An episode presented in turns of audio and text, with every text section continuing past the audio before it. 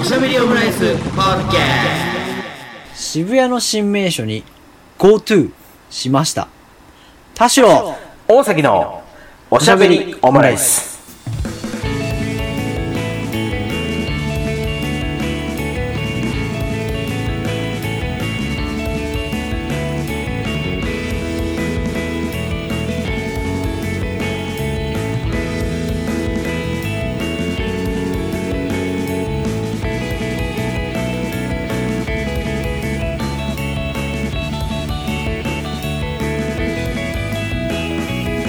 等身大のカルチャートークおしゃべりオムライスで167回の配信です。田代です。大崎です。よろしくお願いいたしよろしくおます。願いします。はい、えー、と、前回の配信ですね。あのー私の方から GoTo 竹芝プランのご提案をずっとさせていただいたりしたわけなんですけれども ね。 GoTo 竹芝っていうフレーズ、なんかちょっと一瞬ヒヤッとするんです よね。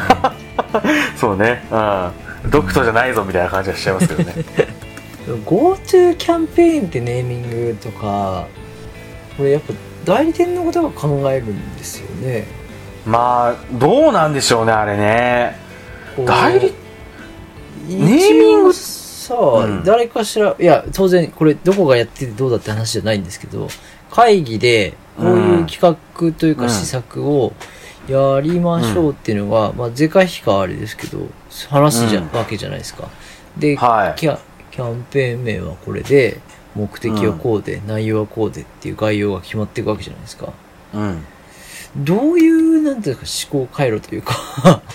なんかう GoTo でい、でも GoTo なんちゃらで行こう。あの GoToEat とはい GoTo トラベルと、あとうん GoTo 商店街っていうのもありましたね。うん。だからもう、あの、今回は GoTo 竹芝ありましたけど、ピンポイントで竹芝をホットスポットにするっていう国の施策が、まあ一個、大崎さんから提案いただきましたけど、いはいはいはや、い。他もっとあるんじゃないのかなと思って、ちょっと今回思ったっていうところなんですけど、あ、なるほど。他っていうのは、その、え、いやいや、他その、うんこの場所にもそうなんですけど、はいはいはい。いや、GoTo、こう、要請とか、うん。まあちょっとこう、コロナ思いっきり密になってもあれですけど、なんかうんこのタイミングだからこそ、うん皆さんが行かなかった場所とうん。か、はいはいはい。であいしなかったアクティビティをやりましょう、イコールう GoTo シリーズなのかなと思ってて、あ、なるほどね。あ、なるほど。ごめんなさい。それで言うと、私もちょっとひ、あの、若干言葉足らずだったなっていうところがあって、なんかその、まあ、竹芝、なんか、今回行ってみた竹芝っていうエリアが結構なんか想像してるのも面白かったなっていう一つがあったね。こういう感じになっちゃいましたけど、なんか主軸としては、その、なんか、あの、特に目的はないけどホテルに泊まるみたいな、うん。うんを今やってみたらどうですかっていうのはちょっと一つありますね。うん GoTo、GoTo ステイ、もう、もう、もう、もう GoTo ステイですよ。GoTo ステイ。 GoTo ホテル。でもまさにそういう感じじゃないなんかその GoTo ステイって感じだと思うよ。うん。うん。なんか都内でホテル泊まって楽しむみたいなの、なんか未だにあんまりしっくりきてなかったんですけど、うんうんけど、だから意味が、その、ただ泊まるだけだと、うん。うん。いいやいや、外で散々遊んで、うん。いや、最後は帰りゃいいじゃんって思ってたんだけど、うん。あれですね、まあお風呂がこう大きいのついてるとか、うんうんうんあと海が見える場所とか、うんでゆっくりするとかっていうのは確かに、その家でできないこと、うん。だから、そういうのはいいよなってすごい思ったりとか、あと、うんうんうんなんかこう、たまに聞くのは、あの、本屋に泊まれるところとかあはいはいるじゃないではいすか。はい。うんうんうん。あとなんか、そうですね。だからその水族館に泊まれるうんうんうん。っていうこうあのナイトドライブじゃないですけど、うんうんうんなんかこうえあナイトサファリかみうんう。たいなんのがついてる企画とかだったらいいなとか思ったりしたんですけど、まあ、そういう感じで竹芝もなんかこう良さがあるのはいいなとは海沿いのねあのーレインボーブリッジとかあるよううんうなんあのエリアっていうのは確かになんかこう非日常感があるエリアそうなだなんですと、よね東京の中でも特にうん。いいよなと思ったそうねりしたんですけど、あとはなんかその制約があるからこそってのは一つあるかもしれないですね。その正常時の旅行だとどうしてもどこどこ行こうかとか、海外がいいか国内がいいかいいかみたいな感じになると思うんですけど、そういうのがちょっとあんまりしづらくなって東京都民はなんかあんま関東離れちゃいけないみたいな風に、ある程度こう制約ができた中で、じゃあ普段はなんかちょっとこうやったら面白いかなと思ったりしてるけど、やらないようなことにチャレンジなんか制約があるからこそ試してみるような時期なんじゃないかなっていうふうには思ったりしますよね。うんっていう中でさっきのそのまあわざわざ都内で泊まるっていうね。うん、実際、でも実際その場所も、多分俺ん家からもう3、40分ぐらいで着いちゃうような場所ですからね。そうか。そうですそうねそうそう。そあの、バスで、バスで5分で西新宿5丁目駅まで行って、そこからまあ、あの、あれですね、大江戸線で20分ぐらいの感じの位置関係なんで、それ考えると、うちから30分、40分ぐらいでも、全然なんか非日常感があるというか、うんうん。そうそれこそまた、ごめんなさい、ちょっと、あの、竹芝の話になっちゃいますけど、海沿いなんですごいめちゃめちゃ海の匂いしてきたりとか、まあ、それはね、そうそう、するのもあったりするしね。そういうのとかで結構、あの、割と簡単に非日常感って得られるなっていうふうには思ったりしたところでありますよね。それで言うと、うんなんかまあ、GoTo ってわけじゃない、まあ、ってほどではないんですけど、うんうんうん。私が最近行って、最近オープンされた場所が、はいはいはい。 7月17日にオープンされた、うん。あえーと GoTo 宮下パーク、あー、はいはいはいはいはい。渋谷にずっとあうんの宮下公園っていうのが、んナイキのもので、あのはスケボーできるあのスペースうんがあったりして、あの高架上のところですよねうん。があったんですけどそこが大きうんい商業施設になってオープンされたのをこの間行ってきうんうたんですよ、んうん。あ、なるほどなるほど。でなんかここの通り上の1階が、えー、と駅から連結しててうん。あの今まで通路がなかったところが、うんえっ、となんだあの光栄とかある方の口ですよねあっちから出てなあくなるほどと直でその宮下公園口の商業施設にこう通れるような道が大きくガツンとできててえ、ちょっと待って、俺長らく渋谷行ってないから、ちょっと、位置関係があれだな。多分最近渋谷行ってないと渋谷のわけわかんないぐらい変わってますよ、まあいや、私はもそうだよね。 2日に1回は行ってるんでなんかえ、なんかあの、GMO が入ってるビルのとこ、横の道がなんかガボって開きましたよね、なんか。頑張って飽きましたね開きましたよねそこえそこの上じゃないか上上もそうですけど、まうんあ、そのそこに向かう通路をまず開いたんですようんうんうんうんうんでそこに、えー、とい居酒屋はいみたいなものが、まあ、こうもう外に向けてテラスみたいな感じでテラスっていうかこう外に屋台みたいな感じでしえ何渋種類ぐ谷らい渋谷横丁ってどこでしたっけ、あそうですそうです渋谷そうですよねそうができてなんかそれうん、ブラがンチで見たわブランチで沖縄とか、あのそうだよね四国とか、うんうん横浜とかなんかいろんな、えージャンルの居酒屋がこう並んでるよ渋谷横丁みたいなのがあってはいはいはいでうわこの時期結構こんな感じでも まあガヤガヤ盛り上がってるんだなみたいなのはあーもうちょっと横目に見ながらも、うん自分はまああの夜本当に散歩程度にちょっと行ったんですけど、っていうの盛り上がってるところがあって上上がるとうん割とハイブランドのお店うん飲食があったりとか、まあ、あのアパレルが入ってたりとかしてうんはいちょっとかっこいい系のうん雰囲気のテナントなんですけど、はいはいあはとそこにあのフードコートが入ってていうんでフードコートにはあのマクドナルドが入ってたりもするんですけど、うんうんあとあの、えーとパンダエキスプレスああパンダエキスプレスがあるんだあそこにで聞いたりとかしててえなにに2店舗目ですよね日本だと多分正しいかそうですねそうですよねで他も、まあ、そういうちょっとこう、えー初上陸というか、まあ、うん他にないようなテナントがフードコートに入ってたりとか、うんうんあとアアパレルが一緒にやってる、えーとシシェイクソフトクリームのキースっていうところが入ってたりとへえか、なんかこううストリートでありつつうんあの公園の中でもちょっとやぼったい感じじゃなくて、完全にこう商業施設となってできたっていうところは、うんまあまあ当時からあの場所賛否両論あるんですけど、まあそうだよねで、それでうんまあ、そそれが2階にあったりとか、3階にあったりとかして、でうん面白いのは一番上で、えっ、と、めちゃめちゃ広くなった公園が展開されてて、はいはいはいで、芝生が気持ちいいんですよ。で、上、そこにはスターバックスがあったりして、完全にちょっとディストピアの世界というか、ほもう、えー芝生があって、そこですごく気持ちいいんですよ。あの、うん過ごし方として、うあんうんうんもう無料で入れるし、ううんあす最高の場所できたなと思う気持ちと、そこからもう渋谷のあのタワーレコードとかもそうですけど、うんビルがブワーッとこう見えるとうん不思議な立ち位置に不思議なこ うなんていうか景色というかはいはいはいはい。なんかすごいあのすこう新興国というかうで なんか急に発展された国のん。なんかこうんの芝生となんかこの緑をこう作ってビルの中にいるって感覚が はないんはいかはいは妙いに渋谷渋谷はこうだなっていう気持ちよさがあってあすごく良かったんですよねなるほどねああなんかこうさいあれだね最近の渋谷の開発とは若干なんかその意味合いが違うというかそうだ。で、あれ込みで渋谷が新しくできたんだなっていう新名所っぽくてよかったんですけど、なるほどねうんで、そこの中には、えーっと、スケボーする場所がフェンスでくくられてて、うんうんうんうんで、あと、ボルダリングする場所があって、はいはいはで、あともう一つ、いうんえっとこれはビーチバレーとか、あと、なんビーチサッカーっていうのかな。うんであの砂浜があって、そこもネットで囲われてて、で、それぞはいれは1時間、えー500円とか、で、その、はいえーグラウンドに、砂浜のグラウンドに関してはすごい広いところで、それは、えっ、と、1時間数千円だったかな。うんみたいな感じで、こう、あのー、10人で使うとか、多分それだと思うんですけど、っていうのがあったりして、なんかそこも、あの、いわゆる民間のところよりは、コスパが良さそうな感じだったんですね。へえなるほどまあ、1時間数百円で、はいはいはい他のボルダリングとか行くとやっぱりこう2、3千円したりするんで、うんまあその辺は、なんかこう商業目的というよりは、うんうんこう公園っていう感じがして、うんまあ、ただできないのかいっていうのはあるんですけど、インストラクターの人がついてちゃんとこうボルダリングを教えてくれたりとかああって、そうなんだそうそうへえ自由にどうぞだけじゃなくて、で、あの、公園の管理室みたいのがあって、うんそこであの、なんか怪我してないかとか、うんあの、管理室、ガラス張りの管理室で中にいる人が、スタッフの人がこう全部、あの、見てて、はいはいはいっていうう公園として、大きい公園とかってそういう場所あるじゃないですか。ありますね管理センターみたいな。っうんうんていうのがあったりして、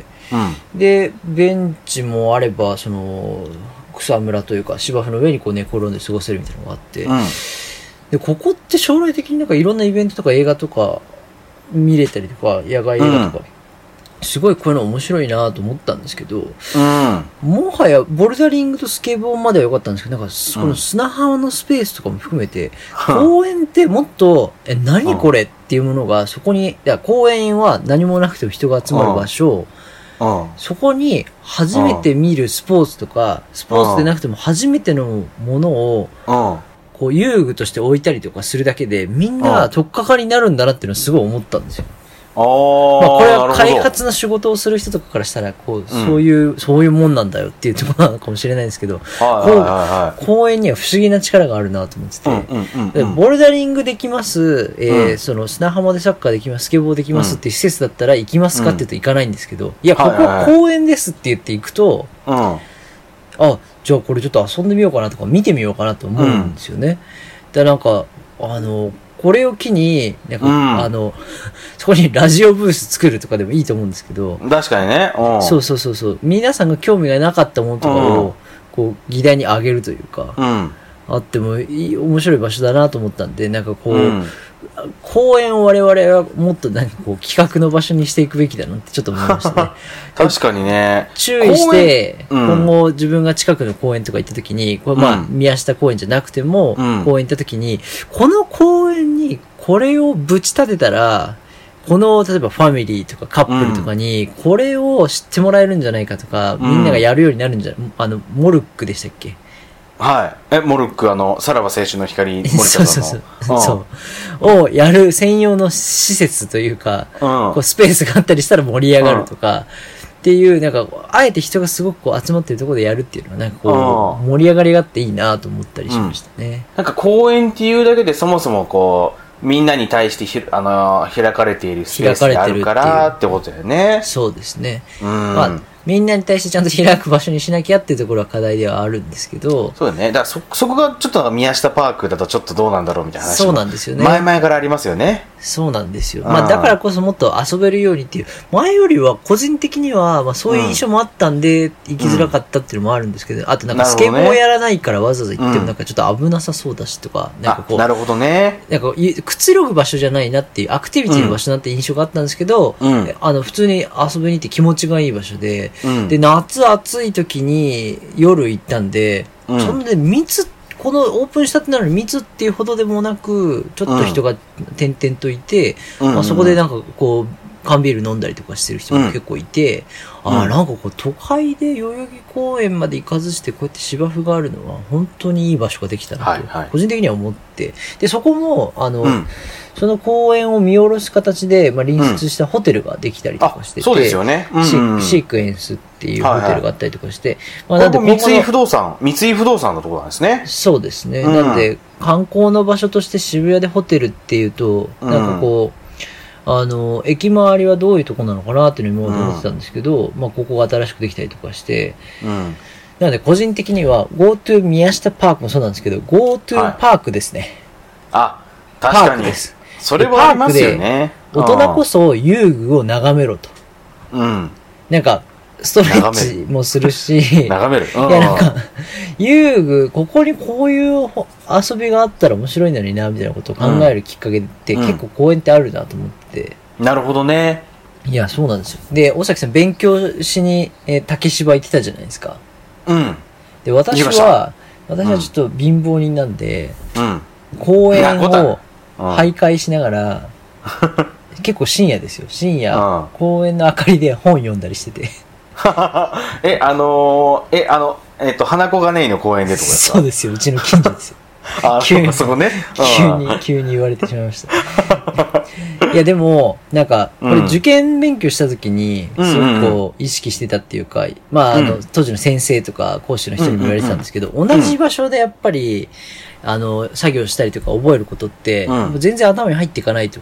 うん。うん。なんで、我々もその、こう、部屋、え自宅で仕事するしかないってなってきても、作業効率が、やっぱ悪くなってくる瞬間に、うん。その、公園に行ったりとか、うんなんかどこどこのベンチで読んだあれとか、うんどこどこのベンチでやろうと思う。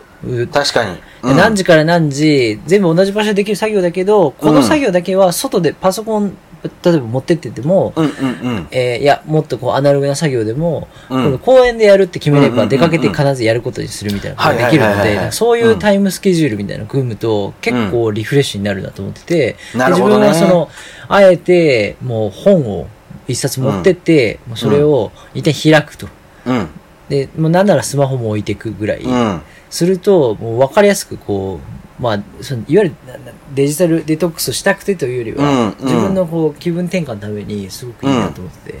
なるほど。この話うん。しながら思いましたけど、うん公園でリフレッシュして本読むって、うん何ら新しくもないことを 丁寧に喋ってました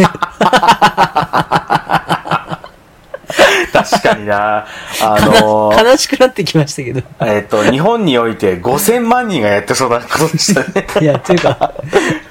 今更感はありますけど、でもなんかこ、いうや、うん。どこ出かけるって言った時に、なんかこう、うん観光名所があるとか、美味しいものがあるとかじゃなくても、うんなんか公園行ってやっぱリフレッシュするって大事ですよね。う、牛いな。すげえ牛い話な感じがししてきましたよ。そう、いや、そうですよね。いや、でも、宮下パークに行って思ったんですよね。そのなるほどね。そう、いや、公園っていうところじゃなくて、うんあの、手頃に参加しやすいような、はい。そういう、あの、エクササイズというか、エンタメがこうあるっていうのは、うん。こう面白いなと思ったんですよ。うんなるほまあ、ど、ね。あんまりこう商業商業してるとちょっと違うなって思うこともあるんですけど、そうなんかね。日本にとか東京にあの広場が少ないじゃないですかあ、それは本当にそうですね。うん。ヨーロッパとかってすごくこうなんか公園っていうほどじゃないですけど広場があったりするじゃないですか、広場ですね。う。うんうん。でなんかこう渋谷でいうとあの、えー、八甲前とかうなんか待ち合わせの場所はあっても、うううなんかうん他も待ち合わせの場所でこうだだっ広い場所みたいなのってうんあんまりなくないですか、結局そこに商業そうねなんかコンビニがあったりとか、なんかこううんお店が入ったりしちゃいますけど、何もない、ただ人がいる場所ってないなぁと思ってて。なんかちょっと、どう、うん、そうね、なんか、近場で思いつくのが、なんか歌舞伎町の方の広場だなと思いつつさ、歌舞伎町のなんかあの、シネシティ広場ああ、の、ゴジラとかあらあたりの。はいはい。うん。でもあのあたりってね、どっちかっていうと、その、パパ活の舞台に、ね、なってる もんいやいねや、、まあま今。あ一 部ね。ああ。だんからやっぱそういうことになっちゃうのかな、みたいな。それはそれは別に違うかもしれないですけど。まあでもそこにこあーう緑があったりとか、まあ開けた場所があるっていうだけで、うんあーやっぱりなんかこう、過ごす人の気持ちとか場所も変わってくんだよなとか思うと、駅周りのその開発って、うん結構そういうのが視点としてあるんだよなと思まあ確かにね。なんかこう、だから、まあ開発みたいなところ、まあそれこそその、アトレ、な竹芝の方、あの、アトレの方でも結構、まあそもそも水場があったりするっていうのもあるし、うん結構まあ自然とう。かもあねーあそうでったすり。ね。いや、それうは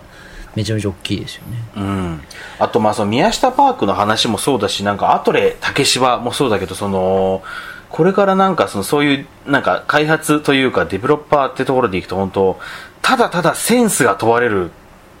そうであすの、ねラウンドになってきてる感じがしますよね。なんかこのテナントが入ってるから行くみたいなのうんは、正直減ってきたし、どこも結構似たり寄ったりですもんね。正直だってアトレ竹芝ってこうテナント見ただけじゃ絶対アトレだと思わないですからねああ、じゃあやっぱそのアトレのリブランディングみたいな感じだったんですかね、一つ。だからわかんないそれも実験なのかあるいははいその場、だからその町のその開発をするためのアトレのその名前を使ったのかはあとはわからさんない竹芝お願いしますっていう感じだったんですかね。まあだからアトレで竹芝をどうなんかこうややってやるぜみたいなあの気持ちだったかもしれないけどね、それが結構やっぱりこう面白かったですしみで宮下パークに関してもやっぱそうなわけじゃないですかそうです、そのなんか基本そういうなんかまあ横丁は若干そうかもしれないけどまあでもなんかどっちかというとこうなんていうねハイコンテキストな感じの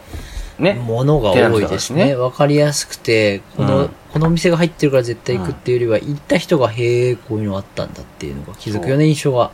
あったかなと。うん、だからそのホテルにしても多分その三井不動産の多分新しいブランドってことですよねうん。多分三井ガーデンホテルではなくってことですからだかうん。らさっきだって見たらあのチェックイン17時チェックアウト14時って書いてあってめっちゃええやんと思いましたけどね確かに。うん、普通なんか3時間、三時間ずれてるところですかね、普通に比べてね。うん。あとなんか犬も、ん リードをつけてですけど、一応連れてきていいとか、商業施設なんですけど、公園の方には OK ですとか、あ、なるほど、なるほど。まあ、あとバーベキューとかはできないんですけど、んうんうんあの、飲食持ち込みできて、うんうんうんあの、過ごしていいですよっていうふうにできたりとか。なるほどね。まあだかそうらなんですよねまあだから、今、こういう、こういう、なんか、あのー長距離の移動ができないみたいな中で、よりそういうなんか東京都内が、こう、どうなっていくかみたいなところが、ちょっとなんかチェックどころかもしれないですよね。そうですうね。ん。あと、まあ、その島、東京の島みたいのってどうなんだろうなってちょっと思ったりしましたけどね、今回僕、竹芝の方に行ったり、行ったらね。うん。え やっぱ、竹島に行くんですかし なかなか難しいよな。シーバーなんですけどね。 竹島に行く船はなかったからね。うん。うん。まあだからね、まあ結構、だからなんかその、まあ、難しいところではあるなっていうのは、さっき俺が、あの、さっきっていうか前、あの、いまあ、1本前、150、165回で言ったのは、その、なんか昔からある施設の良さみたいな話もしちゃってるから、うん。そこがまあどういうふうにこう両立してくるのかみたいな。結構ただまあ、その一般に開かれた魅力が、まあ改めてこう、今だから行ってみようかなと思うきっかけがあるわけじゃないですか。そうね。うん、うん、うん。まあだから、今だからこそっていうのは一つあるかもしれないですよね。そうですね。うん。まあなんというで、、うん。 GoTo パーク です。 GoTo パークが、そうですね。 Go- GoTo 竹芝、GoTo パーク、ね。なんかすごい J 部みたいな話になってきたな。 まあ今回はね、JWAVE。だから、足玉なクイズはどこかなだから、今回が JWAVE の話だとしたら、今回は。ラジオ日本じゃないですか。ラジオ日本ですかね、やっぱり ね。足玉なクイズはラジオ日本で、今回は JWAVE ということでね、街づくりみたいな話にもなってき募ました、集しましょうよ。そうあなね。たが過ごす、えーうんこの、この、今回、えー最近見つけたあなたの GoTo 〇〇そう何ねですか、あ、いいですね、GoTo まるまる。うん。ね。あいうと、こあなたでなりの GoTo パークの楽しみ方、ちょっとこう、教えてくださ あとはまあ、そうね、あの、私も GoTo 竹芝してみましたもん。もしあったらね、 ぜひ送ってもらえればと思ったり しますけれどもね。うん。でもなんかそういうなんか、あの、特に何のあれもなく、ホテル泊まるみたいなのは、あんまりしたことなかったですか、たけ、あなのい、たけ、たけしって言うとちょっと、田代さんはないですかあんまり。い。ないです。ないですけあないど、なんか、あれですね、東京はないんですけど、うん。えっ、と、まあ、出張とか行った時の、ああはいはいこえ全泊とか、あともう一日後にね、うん。後ろでもう一回観光したりとかするときに、うん。自分は、そういわゆる観光名所のホテルじゃなくてビジネスホテルに泊まりながら、うんうんうん。その街も普通にビジネス街にいると不思議な気持ちになるなとかあります。まあ、ああ、なるほど。大阪駅付近で泊まって、今日は仕事するわけでもなく、そこで朝を迎えた時に、うん。なんか庶民の暮らしというか一般のその住宅街とも違うところで起きて、うん。うーんと、どこ行こうかなみたいなのも何もない時って、結構なんかそういう感覚に陥りますね。ああ、確かにね。それ、うん、それいいですよね。 確かなんにか、ね。まあ、たまにだからいいっていう感じはあって。なんで、それは、できるシチュエーションがあれば、なんかそういうの楽しんだりしましたね。そうだね。なんか時間の流れが、あの、ほ周りの人と若干ずれてるってのがちょっと面白かあったりりましますすよよねね。そう、変な時間にビール飲んだりとか。そうそうそうそうそうそう、ありますよね。なんかやっぱツイッターとか見ても結構ね、ビジホフェチみたいな方も結構いたりすいるますよねしますからね。うん。やっぱりそういうのはなんか住む家とか住む場所によってはもう、最近あの、ホテル暮らしうんうんうんできる、なんかドミトリータイプのホテル暮らしどうですかうんうんみうんうたんいなのを、月々6万円ちょっと待って、ホテル暮らしできますとか、だから掃除しなくていいとか、うんうんうごん飯の、えーそこで食堂があったりとかっていうのもあって、うんうんうん。確かにまあそういうのも楽しそうなのかなとも思ったりしましたね。うでんそうだよね上京してもう1年だけとか、なんかこう決めてる人とかも、はいはいはいはいこの時期にあれですけど、うんまあだからそういう生活もあるんだなっていうのは最近なんかよく聞くようになりましたね。そうだよね。うんはい。まあだからそういうふうな感じで、ちょっとね、今、まさに今だからこそっていうところをちょっと考えて、あのーこの変わり映えのしないね、今の日常にね、ちょっとだけこう刺激を、まあもちろんその感染防止みたいなところ、だからあれだな、あのーね、GoTo 竹芝みたいな話もしてきましたけど、なんかこう一人で行動するってのは一つでかいかもしれないですね。うん、でやもっぱど行きやうしてもこうすいようなところってことですね。そうね、なんかどうしても複数だと、ちょっとそれ、その分やっぱりちょっとね、感染の危険性みたいなのが高くなってきたりはししてね、そうそそううそう本本末転倒みたいな感じがあったりすると思うので、ぜひね、ちょっと一人、一人東京旅行みたいな感じでね、やってもらえばいいよかったりするんじゃないかなと。GoTo パークにしてもそうですかね。あとこれ、そもそもなんですけど、はい GoTo 施策ってどっか移動したり出かけたりしてお金を下ろす落とそうっていう企画じゃないですか。うん。いや、公園で一人で本読んでるのやっぱ違いますよね。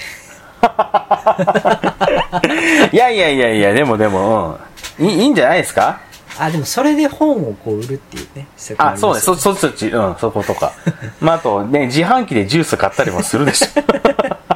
国がやることではねえな。うん。まあ、そもそも国がやることじゃないんだから、もう何でもいいんですよ。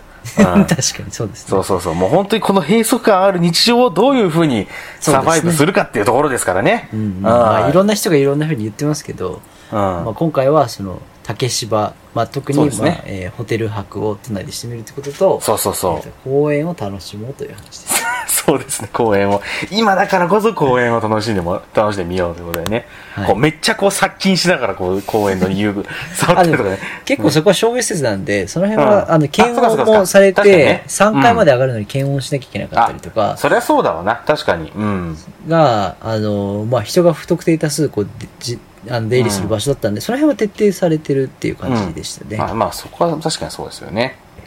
まあ、ということで、あの、まあ、このね、日常をこう、どういうふうに、あの、気を紛らわせてますかっていうのもぜひね、皆さんにね、送っていただければと思いますし、まあ、我々もね、またちょっとそういうところをちょっと探っていければなというふうには思ったりすることでございますので、ぜひぜひ今後もね、おしゃべりオムライスどうぞお聞きいただければと思います。それではまた、お好きな時間に、おしゃべりオムライス。